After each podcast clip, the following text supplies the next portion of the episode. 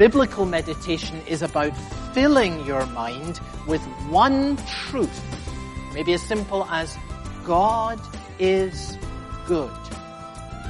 And letting that one truth be like ointment poured on all the wounds that are there within your mind.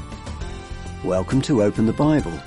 Colin, I think you're pointing out an important distinction between what a lot of us think about meditation versus what true biblical meditation is.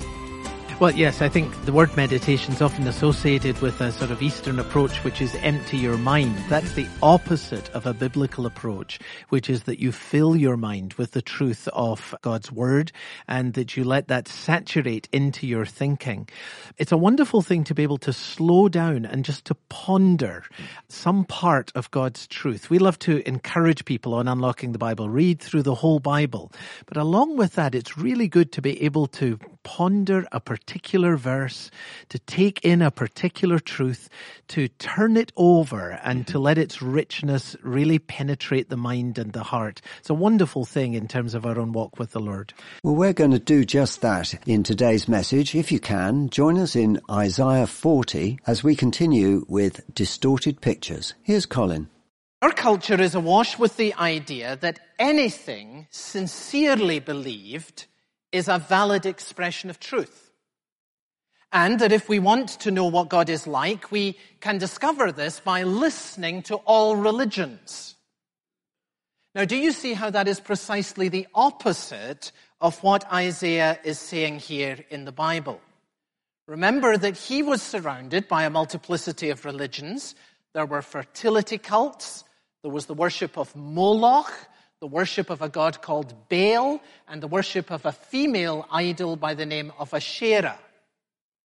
And postmodernism, our kind of cultural thought, if it was back there in Isaiah's day, would say, well, of course, they're all talking about the same thing. Asherah, Baal, Moloch, the God of Abraham, Isaac, and Jacob. This is, this is all really the same thing. And no doubt they would use that illustration that you've uh, I'm sure heard many times. You know, it's all like five blindfolded men trying to describe an elephant. You've heard this one? You know, one man's blindfolded and he feels the tail and he says, oh, it's like a rope. And uh, the other blindfolded man feels the side of the elephant and he says, no, no, it's like a wall. And uh, the other one's at the front and he feels the trunk and says, no, it's like a great pipe. And we're often told in our culture that you know, basically, when we talk about God, all the religions are basically saying the same thing.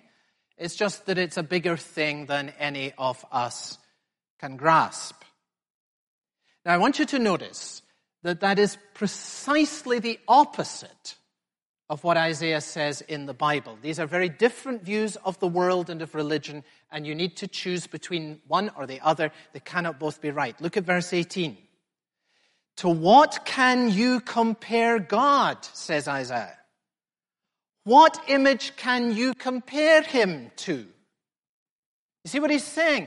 The living God who's the creator of the heaven and the earth cannot be compared to the idols, the man-made projections in the religious world around us of what he's supposed to be like. He's not the same as Moloch. He is not the same as Baal. He is not the same as Asherah. And the idea that we can discover who God is by taking a little bit from each of these philosophies and cobbling them together is a complete and utter mistake. It will only give you an utterly distorted picture. And you see, the problem for some of us is that is precisely what we've tried to do. We bought into postmodernism and we've tried to adapt a little bit from here and from there and, and we've cobbled together from the world of religion a kind of identikit picture that is confusing and is contradictory in its very nature. You cannot discover who God is like that way. Let me bring it a little closer to home.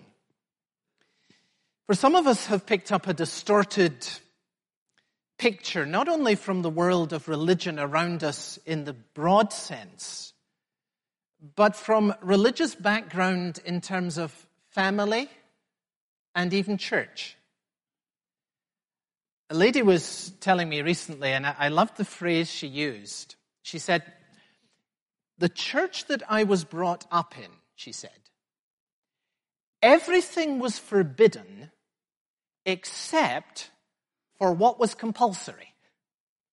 I like that.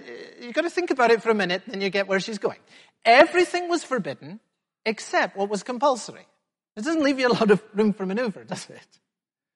This kind of legalism had been the environment in which she had been raised, and what it had done was it had produced a distorted picture of the living God as someone who is mean-spirited, joyless, generally unattractive, easy to fear, but difficult to love.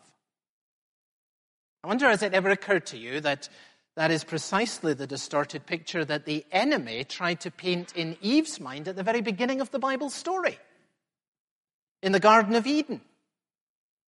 You remember that God gave the fruit of all the trees in the garden to the man and to the woman, except for one that they were not to touch. But when the enemy, Satan, came and spoke to Eve, he tried to paint a distorted picture. He said, Did God really say that you can't eat from any of the trees in the garden? Well, the answer, of course, is no. God never said any such thing.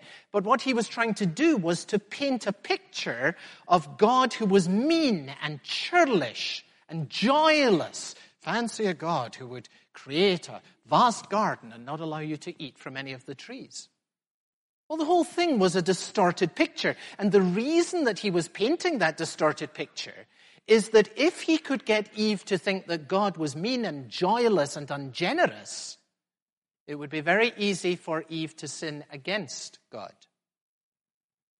And the truth is that the devil has painted within some of our minds such a distorted picture of God, we find it very easy to sin against him, very difficult to love him. There's a prayer that I think many of us know very well, probably learned it at school. You know the one that begins, day by day, day by day, Lord, three things I pray. You remember what the first one is? To see you more clearly. That's what we're talking about today. Why? Because only when I see you more clearly will I be able to love you more dearly. And then I'll be able to follow you more nearly. And the reason some of us do not have a great love that's alive for Christ or a discipleship that's at the cutting edge is that we've got a blurred and a distorted image of God. We drew it from our experience, we cobbled it together from religion, or we basically absorbed it from some kind of background that left us with all sorts of distortions.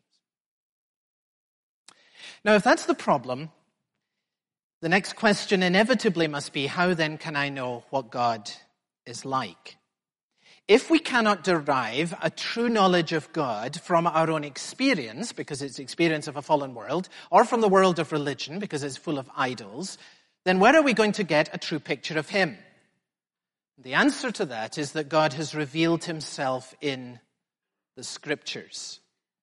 Now, if you think about it, there is no way that any man or woman at any point, ancient or modern in history, could find out simply by thinking about it what God is like. Because God is invisible. The only way in which we will ever know God is if He makes Himself known. That's what the word reveal or revelation means. It's kind of like a stage with the curtains drawn, and then the curtains are pulled back so that we get a glimpse, and then they're closed again. And God has indeed revealed himself. He has made himself known. Pulling back the curtains, he did it to Abraham, Isaac, and Jacob, to his people Israel, and through the prophets. And we have the record of God's revelation that is laid out for us in the scriptures. Therefore, we may discover God as he has revealed himself in the Bible. The prophets did not write their own ideas about God. In fact, that was the mark of a false prophet. The prophets wrote what God gave them to say. That is true of the whole of Scripture. But you find a wonderful picture of it, a snapshot of it in Isaiah 40. Will you look there at verse 6? Here, the people of God are about to suffer terrible things in their experience. And God says to Isaiah, speaking to him directly, you have to go and comfort these people. You've got to speak tenderly to Jerusalem. Verse 6, a voice says, God says to Isaiah, I want you to cry out. And notice Isaiah's response. He says, What shall I cry? I don't know what to say. What am I to say to the people? And notice God tells him what to say. Not just general ideas, but God gives him the precise words that he is to say.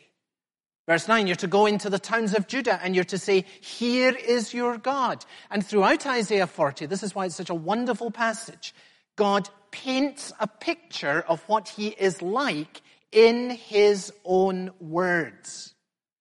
God describing himself in his own words.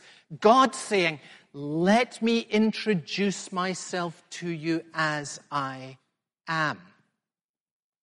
Now, this is the nature of the scriptures. It is God's revelation of himself given to the apostles, given to the prophets, given through Abraham, Isaac, and Jacob, in which God reveals himself as he is. He has disclosed himself to them so that we may know him. Open the Bible is a listener supported ministry. And as you make a donation toward the ministry of £5 or more per month, we will send you as a free gift Pastor Colin Smith's book, Six Hours That Changed the World. Colin, why did you write this book? well, you know, it's amazing how often six hours can come and go. They just fly by without anything of real consequence actually happening. But one Friday, about 2,000 years ago, there were six hours that really did change the world. Jesus hung on the cross for six hours, and through what he accomplished on the cross, the lives of millions and the eternities of millions of people have been changed forever. And uh, the cross, of course, is at the very heart of the Christian faith.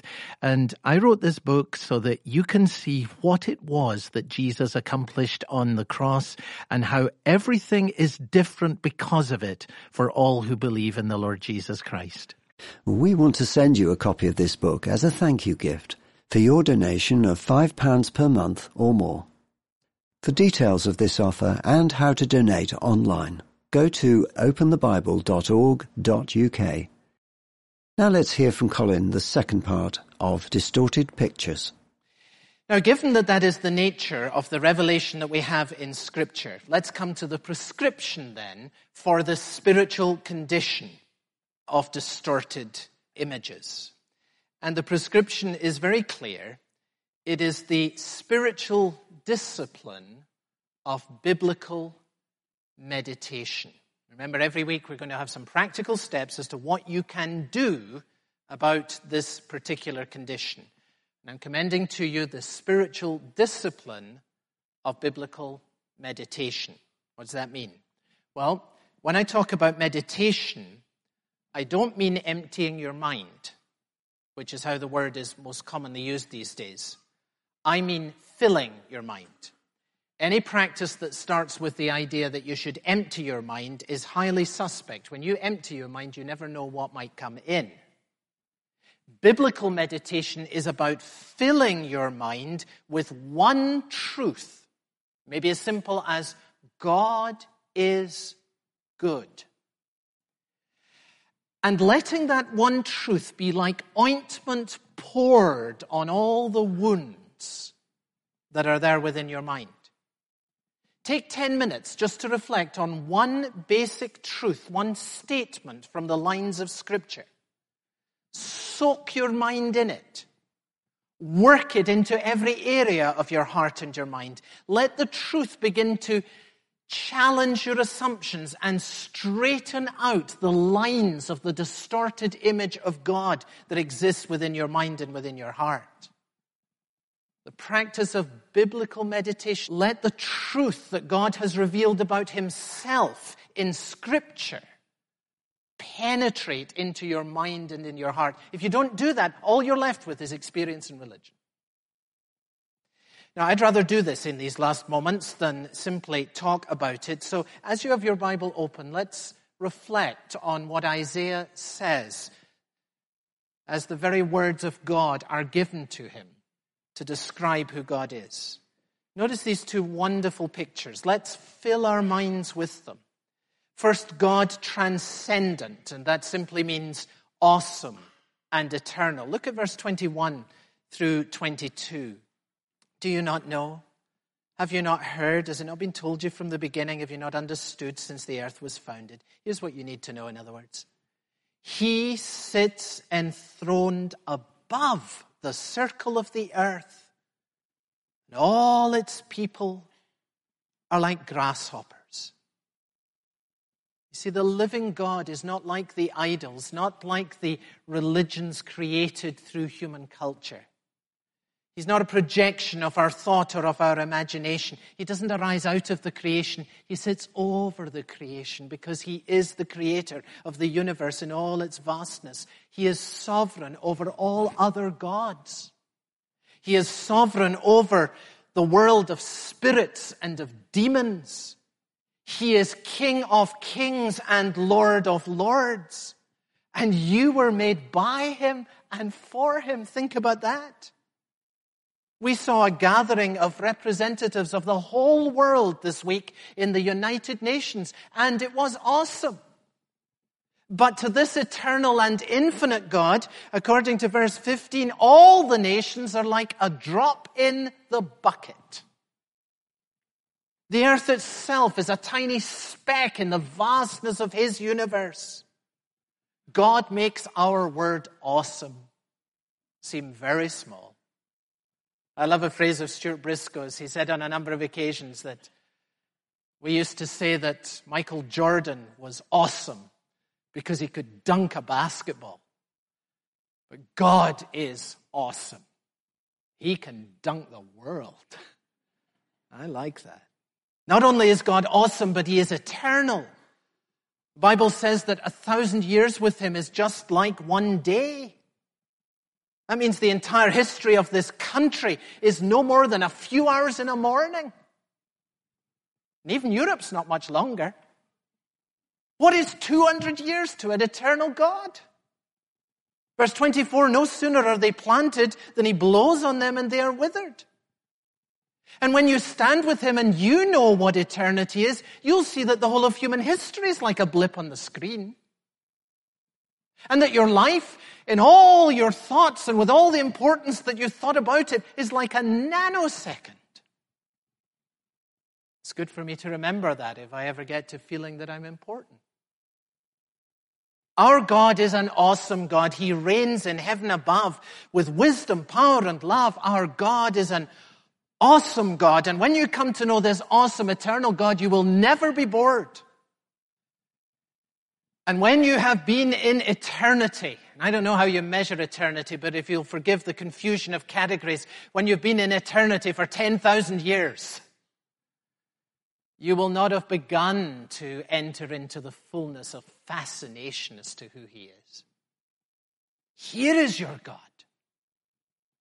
But of course, if that is all you've grasped, you're still in danger of a distorted picture. Isaiah goes on in verse 27 because God is not only transcendent, awesome, and eternal, but he is immanent, which means up close and personal. Here's a person who thinks that this vast God can't possibly know what's going on in my life. And in verse 27, Isaiah says, Why do you say, O Jacob, and complain, O Israel, my way is hidden from the Lord? My cause is disregarded by the Lord. Do you not know? Have you not heard? He will not grow tired or weary. He gives strength to the weary, and he increases the power of the weak. You see, it's precisely because of God's awesome greatness that He never tires of us. I just say, I, I get weary of myself, don't you? I don't mean, do you get weary of me? I, I, don't want the answer to that question. Don't you get weary of yourself sometimes? Don't you get tired of the same frustrations, the same battles? But God never tires of you. He knows every thought in your head, every word on your mouth. He knows precisely what He is doing in your life. And the same God before whom the entire population of the world is like grasshoppers, the same God for whom the nations are a drop in the bucket is concerned about one person, you, and what you face today and tomorrow. I suspect some of us are reeling and saying, I can't take in these two pictures at the same time. I just can't. I see the one, I lose sight of the other. I see the other, I lose sight of the first. How can God be so awesome and eternal and yet up close and personal? You see, everything that is said about God in the scriptures is brought into focus for us in the person of Jesus Christ. Think about this. The New Testament says He is the image of the invisible God. He is the image of the invisible God. He is God made known to you. In all his awesome transcendent power and in all his immanent personal love. And everything that the Bible says about God himself is portrayed for us in Jesus Christ. How's this for up close and personal? Jesus bending down and saying, Let the children come to me. This is your God. How's this for awesome? I choose to lay down my life. I have power to take it up again. So that on the third day after he was crucified, the tomb was empty, and Christ was able to say in his risen power, I was dead, I am alive, and behold, I hold the keys of death and Hades forever. This is your God. The last thing I want to say to you this morning is simply this distorted images are healed at the cross. For that is where God is brought into focus for you, this God who loved you and gave himself for you. And at the cross, he invites you to believe in him, to turn to him, to worship him, serve him, and obey him. Why don't you bring your boredom to the cross? You say, find God boring? Got that distorted image? Can you really be bored with the awesome, eternal God who came from heaven to earth in order to open the way for you to come and to know Him? Will you bring your cynicism to the cross?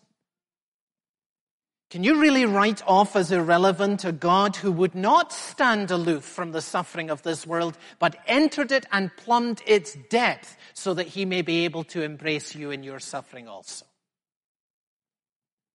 And will you bring your antagonism, your anger to the cross? Can you really hate the God who loved you? and gave himself for you. Distorted images are healed at the cross. Well, this is Pastor Colin, and I want to invite you to bring that distorted image of God that you've been carrying in your mind, that picture in its frame bring it to the cross today. Think of it this way. The image that you've been carrying around of God, that ugly picture, that mean picture that you have projected onto God himself. Will you bring that to the cross of the Lord Jesus Christ right now? That picture in its frame and let it be smashed there at the cross as you look up into the face of the crucified one who loved you and who gave himself for you and who even now reaches out to embrace you in love. The love of the Lord Jesus Christ is irresistible and I hope that in this very moment, as you see the love and grace of this Saviour, you will embrace him as he even now reaches out to embrace you. What a marvelous thing it is to see the glory of the Son of God, Steve. And one day faith is going to be turned to sight. No more doubts, no more yeah. questions. And we're going to see him as he is, and we're going to be like him. What a day that will be. But until then, we still have to live in this world and face all the doubts that may come our way. And that's where this series may help. It's called Faith with Questions. Today, looking at the idea of distorted pictures. If you ever miss a program in this series, you can always go online to openthebible.org.uk. There you can hear any of the talks in the series, or you can download a free MP3. That's openthebible.org.uk. A few minutes ago, Pastor Colin was talking about responding to Jesus reaching out to you. And if you're walking with Jesus, if you know him as your Saviour, I'm sure you're grateful. But if not, you may have questions, or you may want to respond to his invitation today and accept his gift of forgiveness and eternal life that he offers. For Pastor Colin Smith, I'm David Pick. Thanks for listening. I hope you'll join us next time on Open the Bible. This was a listener-supported production of Open the Bible. Are you experiencing very little joy and freedom in the Christian life? Find out why that may be next time on Open the Bible.